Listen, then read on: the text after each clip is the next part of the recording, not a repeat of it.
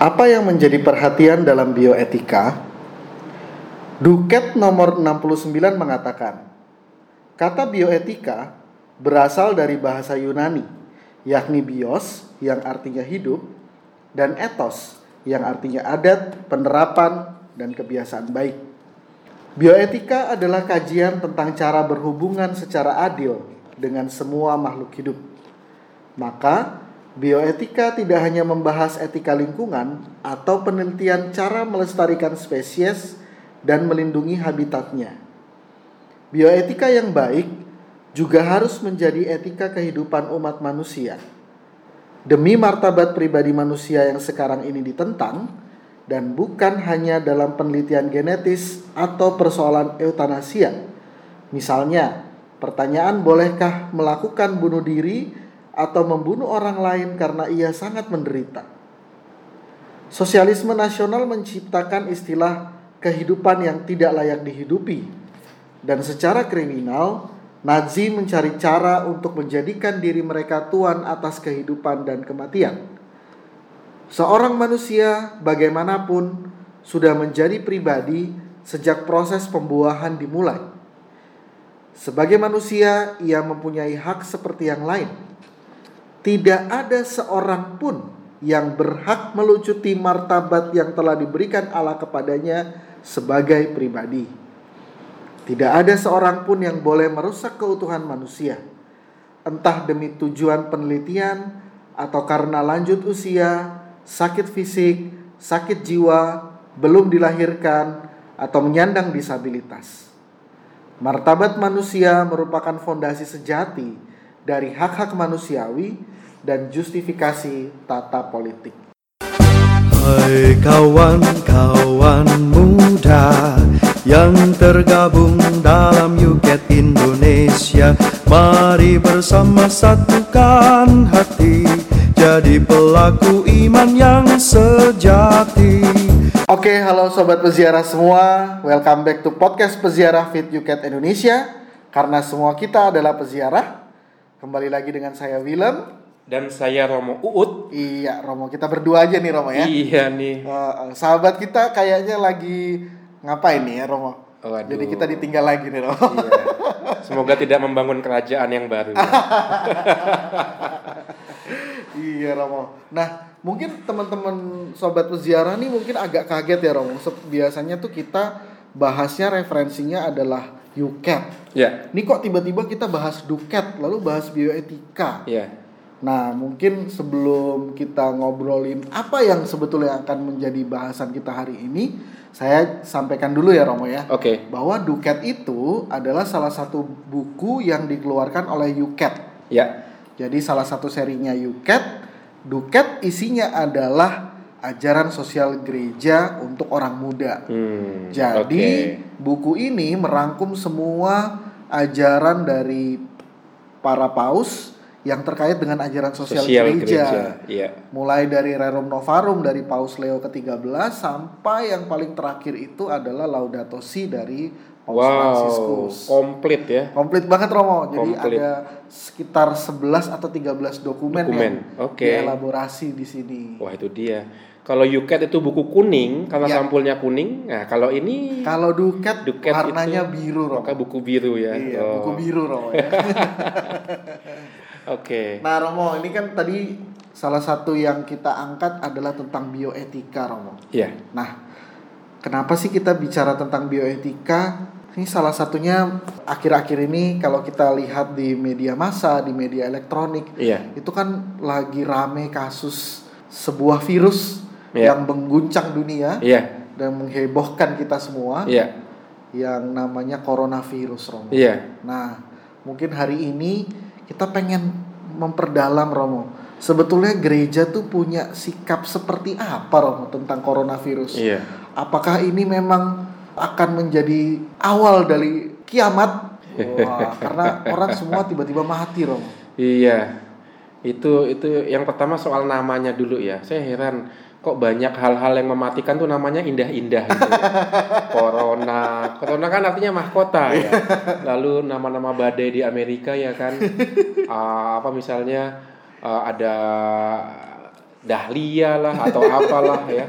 Nah, ini virus corona sekarang yang lagi mewabah yang kita tahu rupanya satu family, satu genus dengan virus SARS yang tahun 2012 sempat uh, merebak ya. Oh, masih satu keluarga ya Romo? Satu mereka ya? keluarga dan Wah. itu menyerangnya kan sama paru-paru ya. Iya, iya betul. Ya, betul. uh, paling tidak dari eh, literatur yang pernah saya baca itu muncul ditemukan pertama kali di ini ya, di pasar hewan dan pasar ikan di Wuhan. Salah ya. satu kota di Salah satu China. kota di China yang sekarang diisola, diisola, diisolasi, ditutup supaya uh, harapannya tidak menyebar ke tempat lain virus ini, maka ditutup. Maka ini dia di pasar ikan dan di pasar hewan.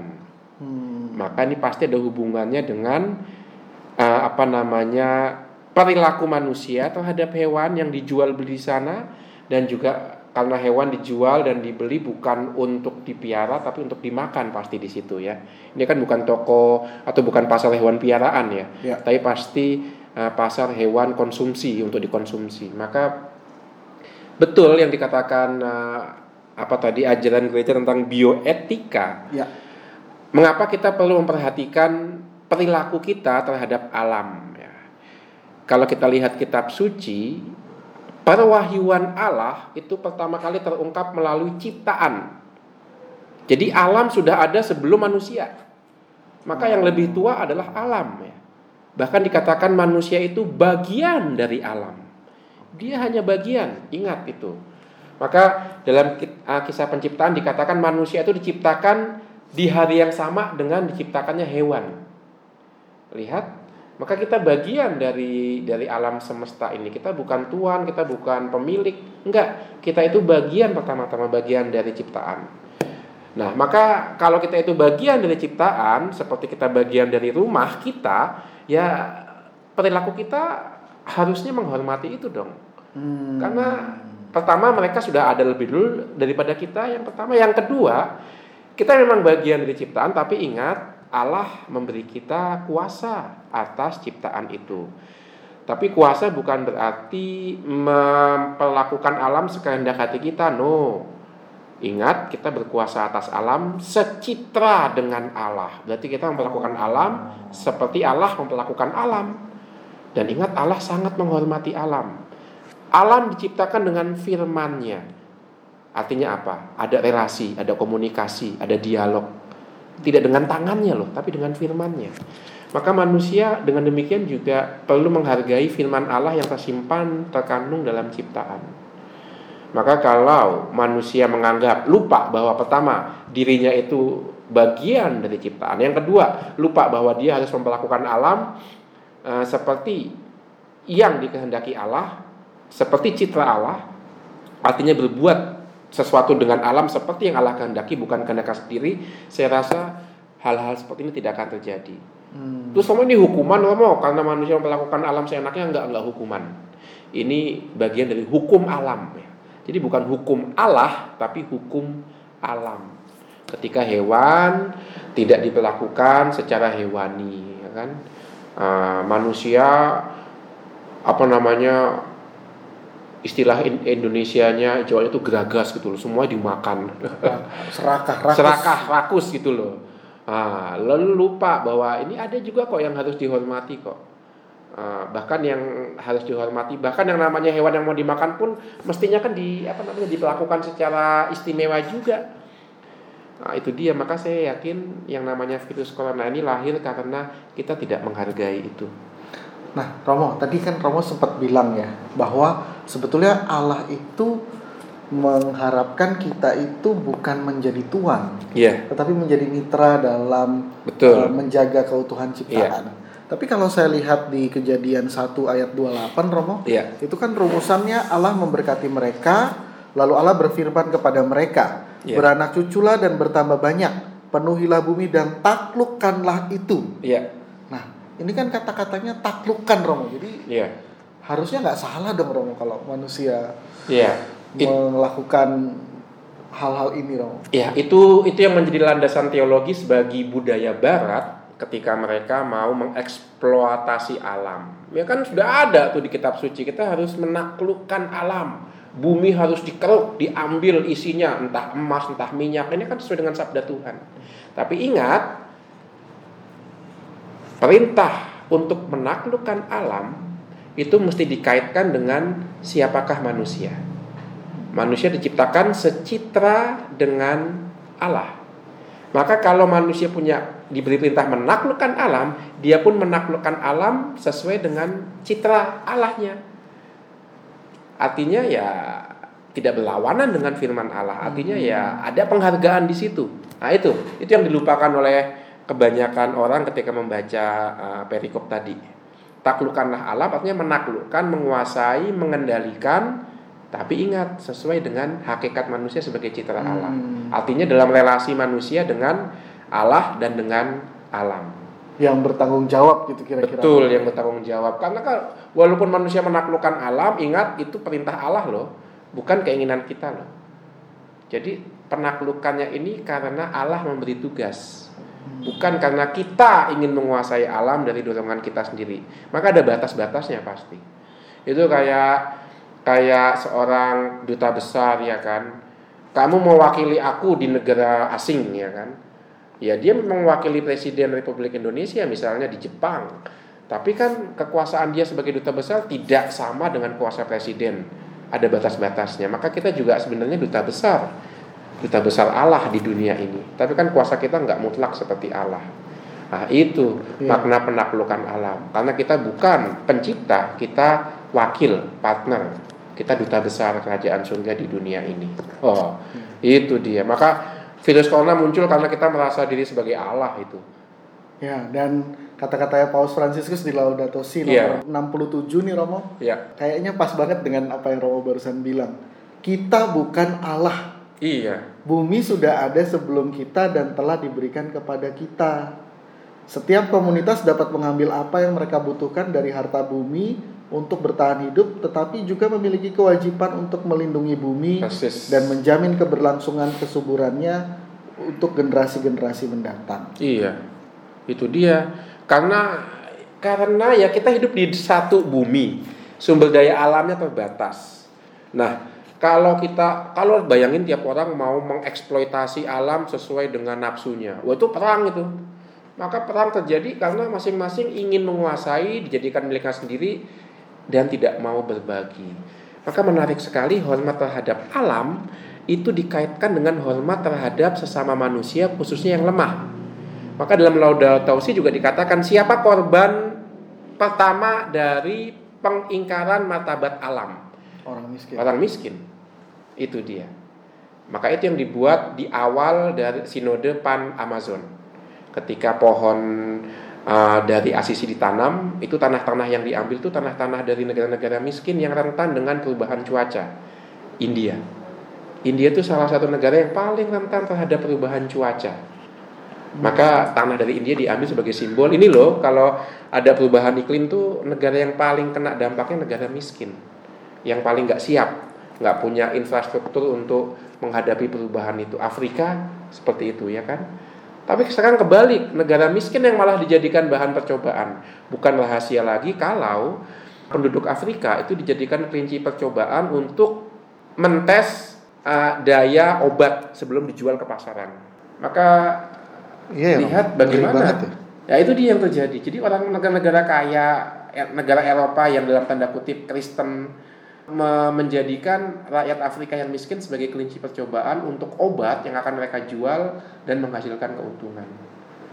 Nah, itu itu yang terjadi sekarang ini seperti itu. Maka lihat bagaimana penghormatan terhadap alam ada hubungannya dengan empati terhadap mereka yang lemah dan miskin. Itu sebabnya uh, sinode pan Amazonia itu kemarin mencoba membela penduduk asli Amazon yang hendak ditolak hak-haknya. Atas nama pelestarian alam penduduk asli Amazon sudah diusir dari hutan Amazon. Sorry penduduk Amazon sudah seribu tahun di sana dan alam Amazon nggak rusak tuh dengan gaya hidup mereka. Hmm. maka Paus mau membela hak hidup uh, penduduk uh, pribumi Amazon. Karena mereka lupanya sudah hidup dengan alam sedemikian indah serasi. Maka disebut mereka sebagai penduduk suku air ya karena gaya hidup mereka mengikuti perubahan-perubahan air sungai Amazon. Mereka mengikuti ritme alam. Gaya hidup mereka itu mereka tidak mengubah ritme alam, membangun bendungan. Itu kan merubah ritme alam tuh bangun bendungan tuh. Tapi mereka mengikuti ritme alam dan mereka sebenarnya dengan gaya hidup seperti itu hidup serasi dengan alam. Mereka menghormati alam. Beberapa suku di Jawa kan juga seperti itu. Suku Baduy Dalam misalnya. Ya. Kampung Naga misalnya. Mereka punya daerah-daerah tertentu yang nggak bisa dimasukin sembarangan itu. Misalnya suku Kampung Naga, suku Naga itu punya satu hutan suci yang orang asing nggak boleh masuk, yang pohon-pohonnya nggak bisa ditebang seenaknya. Itu cara-cara tradisional lokal jenius hidup seirama dengan alam. Maka nggak pernah di Kampung Naga atau di suku Baduy Dalam lahir virus-virus baru nggak pernah. Karena mereka menghargai alam. Di mana ada virus baru yang terjangkit, di situ pasti ada uh, tidak menghormati alam. Nah, pasti di situ karena mengikuti nafsu keserakahan mau menikmati semuanya. Termasuk virus corona ini. Saya yakin karena semuanya mau dimakan. nah, itu. Tapi berarti Romo apakah ini dengan kata lain Romo mengatakan bahwa ya manusia kalau gitu makannya terbatas saja, jangan sembarangan. Ya, itu dia. Manusia harusnya bukan hanya makanan terbatas tapi melihat makanan itu tidak hanya untuk mengisi perut tapi dengan me menyantap sesuatu kita sadar apa yang kusantap bagian dari alam. Maka misalnya kalau makan beras, ingat loh, ini beras bagian dari alam loh. Maka dengan makan beras ini sebenarnya aku bersatu dengan alam uh, karena ini pemberian dari alam dan bagian dari alam. Maka melalui menyantap beras aku bersatu dengan alam semesta yang memberi aku beras. Nah, itu simbolnya di situ. Itu sebabnya mengapa penduduk-penduduk tradisional sebelum nanam beras banyak upacara. Ketika mau panen ada upacara lagi. Ketika makan pertama dari panen pertama, mah upacara lagi. Mau mengatakan ini bukan sekedar ngisi perut. Ini menandakan persatuanku dengan alam semesta. Kalau kita nggak bisa memahami ini, kita nggak akan memahami ekaristi. Oke. Karena ingat Yesus menjadi roti, Yesus menjadi makanan. Jadi kalau saya boleh parafrasekan apa yang Romo katakan tadi, seruan Romo ini sebetulnya bukan bukan berarti uh, judgement kepada penduduk China Wuhan. atau penduduk Wuhan bahwa oh pola makanmu salah, oh Bukan, kamu jahat bukan. sekali gitu. Tapi justru ini seruan kepada kita semua untuk bagaimana dalam upaya kita dalam hidup kita, dalam pola makan kita itu kita bersatu dengan alam gitu ya. Iya, sadar ini punya dimensi spiritual. Oke. bahwa bahkan makan pun itu punya dimensi spiritual bukan hanya dimensi biologis ingat Yesus kan puasa juga ya kan 40 hari untuk mengatakan hidupmu tergantung dari Allah loh maka setiap makanan yang kuterima ini datangnya dari alam sementara alam ciptaan Allah nah, itu maka untuk orang Kristen untuk orang Katolik makanan tidak pernah hanya makanan. Karena Allah sendiri menjadi makanan. Hmm. Makanlah dagingku dan minumlah darahku. Karena dagingku sungguh-sungguh makanan dan darahku sungguh-sungguh minuman. Lihat Allah sendiri menjadi makanan. Maka makanan selalu punya nilai suci Punya nilai kudus. Dia bukan hanya produk Bukan hanya komoditi Bukan hanya untuk menghilangkan lapar No. Tapi dia membuat kita bersatu dengan alam Dan dari situ bersatu dengan Allah Itu Dan memang dengan demikian sebetulnya manusia memenuhi perannya sebagai pemelihara keutuhan ciptaan Romo. ya? Iya betul itu dia. Dan dimensi sosialnya juga kan uh, ciptaan masuknya di sana itu yaitu manusia. Maka coba lihat sekarang budaya-budaya kita nih. Dalam setiap budaya upacara yang paling penting dalam budaya dan agama itu selalu bentuknya adalah makan bersama. Budaya Jawa upacara yang paling penting adalah selamatan. Hmm. Dan inti dari upacara selamatan apa? Makan, ya kan? Wah, budaya Batak yang paling penting juga kan ketika makan itu dalam upacara budaya Batak menu yang paling tinggi apa? Ikan. Ikan mas terutama. Arsik Romo ya. Iya, iya arsik ya kan. itu selalu makanan dalam upacara penting. Dalam tradisi Tiongkok tahun baru kemarin ya. Yang paling penting apa? Bersamaannya makan lagi kan. Maka dalam setiap budaya yang menghargai makanan uh, makan tidak sekedar meng, apa, menghilangkan lapar tapi menyatu diri dengan alam, dengan Allah dan juga punya sifat sosial dengan sesama suku, sesama keluarga dan seterusnya. Karena dalam proses ini Romo ketika apa berita tentang virus corona ini mengemuka, tiba-tiba tuh ada framing yang kemudian uh, tanda kutip menyudutkan suku-suku tertentu yang katakanlah menjadi pemakan segala Romo. Hmm. Nah, apakah ini juga tepat Romo? Maksudnya apakah memang uh, hal itu juga salah gitu atau sebetulnya apa yang Romo katakan tadi tuh yang memang harus secara jernih dilihat kembali iya. peran manusia sebagai iya. pemelihara keutuhan ciptaan. Iya, uh, dalam kisah para rasul Petrus itu kan disuguhin tuh kan ya dari langit muncul apa namanya tuh kantong isinya kan macam-macam binatang ada kalong, ada jerapah, ada zebra, ada babi, ada anjing. Lalu apa perintah Tuhan? Ambil binatang-binatangnya sembelih dan makanlah, ya kan? Petrus mengatakan, aduh jangan Tuhan, karena itu ada yang haram. Apa kata Tuhan? Apa yang kuperintahkan untuk dimakan, itu halal semuanya. Dengan kata lain sebenarnya kita memang punya uh, hak, bukan punya hak ya, tapi kita bisa menyantap semua binatang. Dalam ajaran iman kita semuanya itu uh, tidak ada yang haram. Dengan kata lain, Tuhan tidak tidak melarang kita untuk makan uh, binatang-binatang yang ada. Tetapi Ingat, walaupun kita punya secara iman tidak dilarang untuk makan jenis-jenis binatang tertentu, semua boleh dimakan. Tapi ingat perlakuan kita terhadap binatang itu bagaimana? Hmm. Itu yang lebih penting. Perlakuan kita terhadap binatang itu. Kalau kita amati sekarang, makanan kan menjadi komoditas.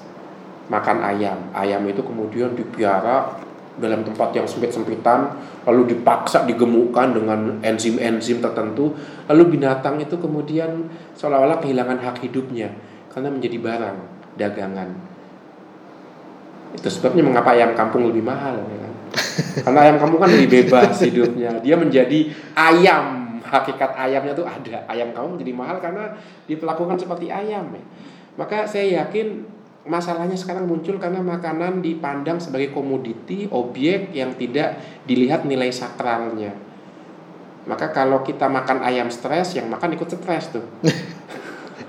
Berarti tidak tepat juga dengan virus corona ini kemudian memblaming komunitas-komunitas tertentu yang memang punya kebiasaan, kebiasaan makan, makan yang ekstrim hardcore ya, gitu ya. Uh, saya tidak bisa menghukum begitu, tidak bisa memblame gitu.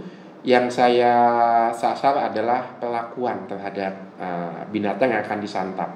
Pelakuannya bagaimana? Nah itu. Uh, kalau pelakuannya bersih ya kan binatangnya itu juga di sebelum disembelih juga ditangisi ya kan aduh maaf nih saya akan mengambil hidupmu. Itu pasti akan beda. Karena orang-orang zaman dulu sebelum menyembelih binatang piaraan akan didoain dulu tuh. Maaf ya, saya akan mengambil hidupmu. Biarlah jiwamu melayang bersama udara dan kami mengambil bagian dari hidupmu. Jadi ada ada upacaranya dulu. Jadi ingat teman-teman Muslim Romo ya kalau Persis. mau menyembelih biasanya ada, ada doanya. doanya. Itu bentuk pengungkapan bahwa ini saya ambil, saya merampas kehidupan makhluk lain ya. Minta izin dulu. Hmm. Karena kehidupan bukan di tangan kita ya. Dengan demikian makanan itu menjadi terhormat. Terhormat. Gitu kita menguduskan makanan sehingga apa yang kita makan kudus dan hidup kita juga kudus jadinya. Maka kan beberapa misalnya stick yang dari sapi, daging sapi itu kan ada yang sangat mahal. Karena sapinya itu di dipijit, dipijit ya kan dikasih beat, dengarkan musik klasik mocap gitu kan. Maka orang yang makan juga ada happy di situ. Karena sebelum dipotong ternyata diperlakukan secara hewani dan jangan-jangan sebelum dipotong juga dia dielus-elus dulu ya supaya pas sebelum mati nggak stres gitu kan. Nah, itu bagaimana perlakuan terhadap makanan terhadap binatang juga terhadap tumbuhan. Beberapa beberapa bagian di Spanyol misalnya kebun anggurnya itu dikasih speaker setiap berapa ratus meter. Supaya apa? Iya didengarkan musik klasik. Oh. dan anggurnya itu menghasilkan rasa yang istimewa. Waduh. lihat Wah, itu bercanda enggak. Ini kan makhluk hidup itu kan punya aksi dan reaksi. Orang makhluk mati aja punya aksi reaksi kok. Batu kita pindahkan pasti ada efeknya. Ini apalagi makhluk hidup. Ada beberapa pemilik kebun anggur yang memasang musik speaker itu. Supaya tiap pagi di setelin musik klasik. Lalu anggur itu punya reaksi tanaman punya reaksi menghasilkan anggur yang memberi rasa yang khas Maka saya memimpikan nanti di rumah-rumah jagal atau di peternakan-peternakan setiap hewan itu diperlakukan secara hewani juga ya. Bukan hanya sebagai komoditas, objek untuk dijual, lalu hak-hak hidup mereka dilupakan ya.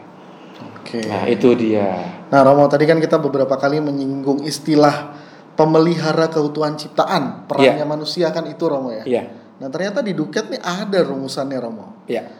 Di Duket nomor 257 257 itu mengatakan bahwa menjadi pemelihara keutuhan ciptaan tidak berarti orang Kristen diharapkan menjaga keseluruhan alam ciptaan sebagai objek yang harus kita perhatikan. Hmm. Alam lingkungan itu terbuka, memiliki sistem yang terus-menerus berkembang, tidak berhenti dalam susunan tertentu.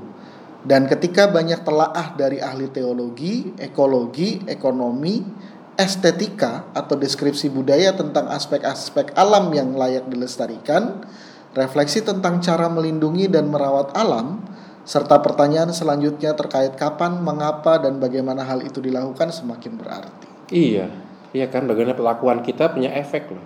Ya. Tanaman yang kita ajak ngomong, kita dengerin kasih musik karena kita memberi hati pada tanaman itu pasti memberikan warna dan bunga yang berbeda daripada tanaman yang kita cuekin, kita marah-marahin gitu kan. Ya.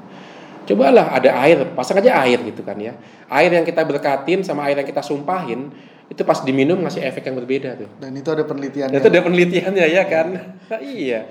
Air dimarah-marahin, dimaki-maki, wah jelek kamu, wah kamu nih air kok, oh kasihan deh kamu, waduh saya manusia ya. Sementara air yang, aduh air kamu begitu berharga, diberkatilah engkau air ya. Diminum punya efek yang berbeda tuh. Apalagi makhluk hidup kan, seperti hewan, tanaman ya. Maka saya kita bisa menarik pelajaran dari uh, wabah virus corona ini bagaimana kita sadar memperlakukan hewan khususnya yang akan kita konsumsi dengan hormat ya. Dia bukan barang, enggak, dia makhluk hidup juga. Itu sebabnya saya punya 12 kucing piaraan. cat rescuer ya. Cat ya. rescuer ya. Jadi ada you cat, ada duket, ada cat yang Ada lain. cat yang lain. Nah, itu. Nah, Maka Romo. ya. Tapi berarti ini menegaskan kembali nih Romo. Berarti ini bukan permulaan dari apokalips. Oh enggak, Kiamat. bukan, bukan. Kita nggak tahu bagaimana dan kapan ya. Hanya anak manusia yang tahu. Nah, ini mungkin juga untuk menenangkan beberapa Iya. rekan-rekan muda atau mungkin Iya. umat yang eh, dengan melihat virus ini kemudian menjadi sangat takut Romo ya. Hmm, iya, iya. Gimana tuh Romo? Iya, memang dari beberapa majalah yang saya baca ini punya apa namanya punya dari segi mortalitas persentasenya sama dengan ketika influenza juga pertama kali muncul dan itu membunuh 3% dari populasi dunia. Hmm. Tapi ingat dunia sekarang udah lebih siap menghadapi itu. Dunia sekarang udah lebih siap apalagi belajar dari virus SARS yang pernah muncul sebelumnya. Dan kita lebih cepat. Misalnya ketika SARS muncul itu untuk tahu uh, apa namanya uh, peta genetiknya itu butuh berminggu-minggu. Sekarang ternyata lebih cepat ya. Lebih cepat uh, dari pemerintahan China sendiri lebih cepat gerakannya dan sebelumnya China agak tertutup sekarang lebih terbuka. Genomnya virus ini langsung dikirim ke uh, apa namanya WHO. pemetaan WHO, maka kerjasama begitu cepat. Jadi nggak usah takut lah. Uh, dari majalah The Economist dikatakan ini kita lebih siap untuk menghadapi ini. Kalau ternyata dari keluarga yang sama dari virus SARS sebelumnya, kita lebih siap. Infrastruktur China juga udah lebih mantap belajar dari uh, pengalaman sebelumnya. Jadi justru kita jangan takut ya, jangan resah, jangan panik. Nah itu itu yang lebih penting jangan panik ya. Karena kalau orang panik gampang dibohongin ya.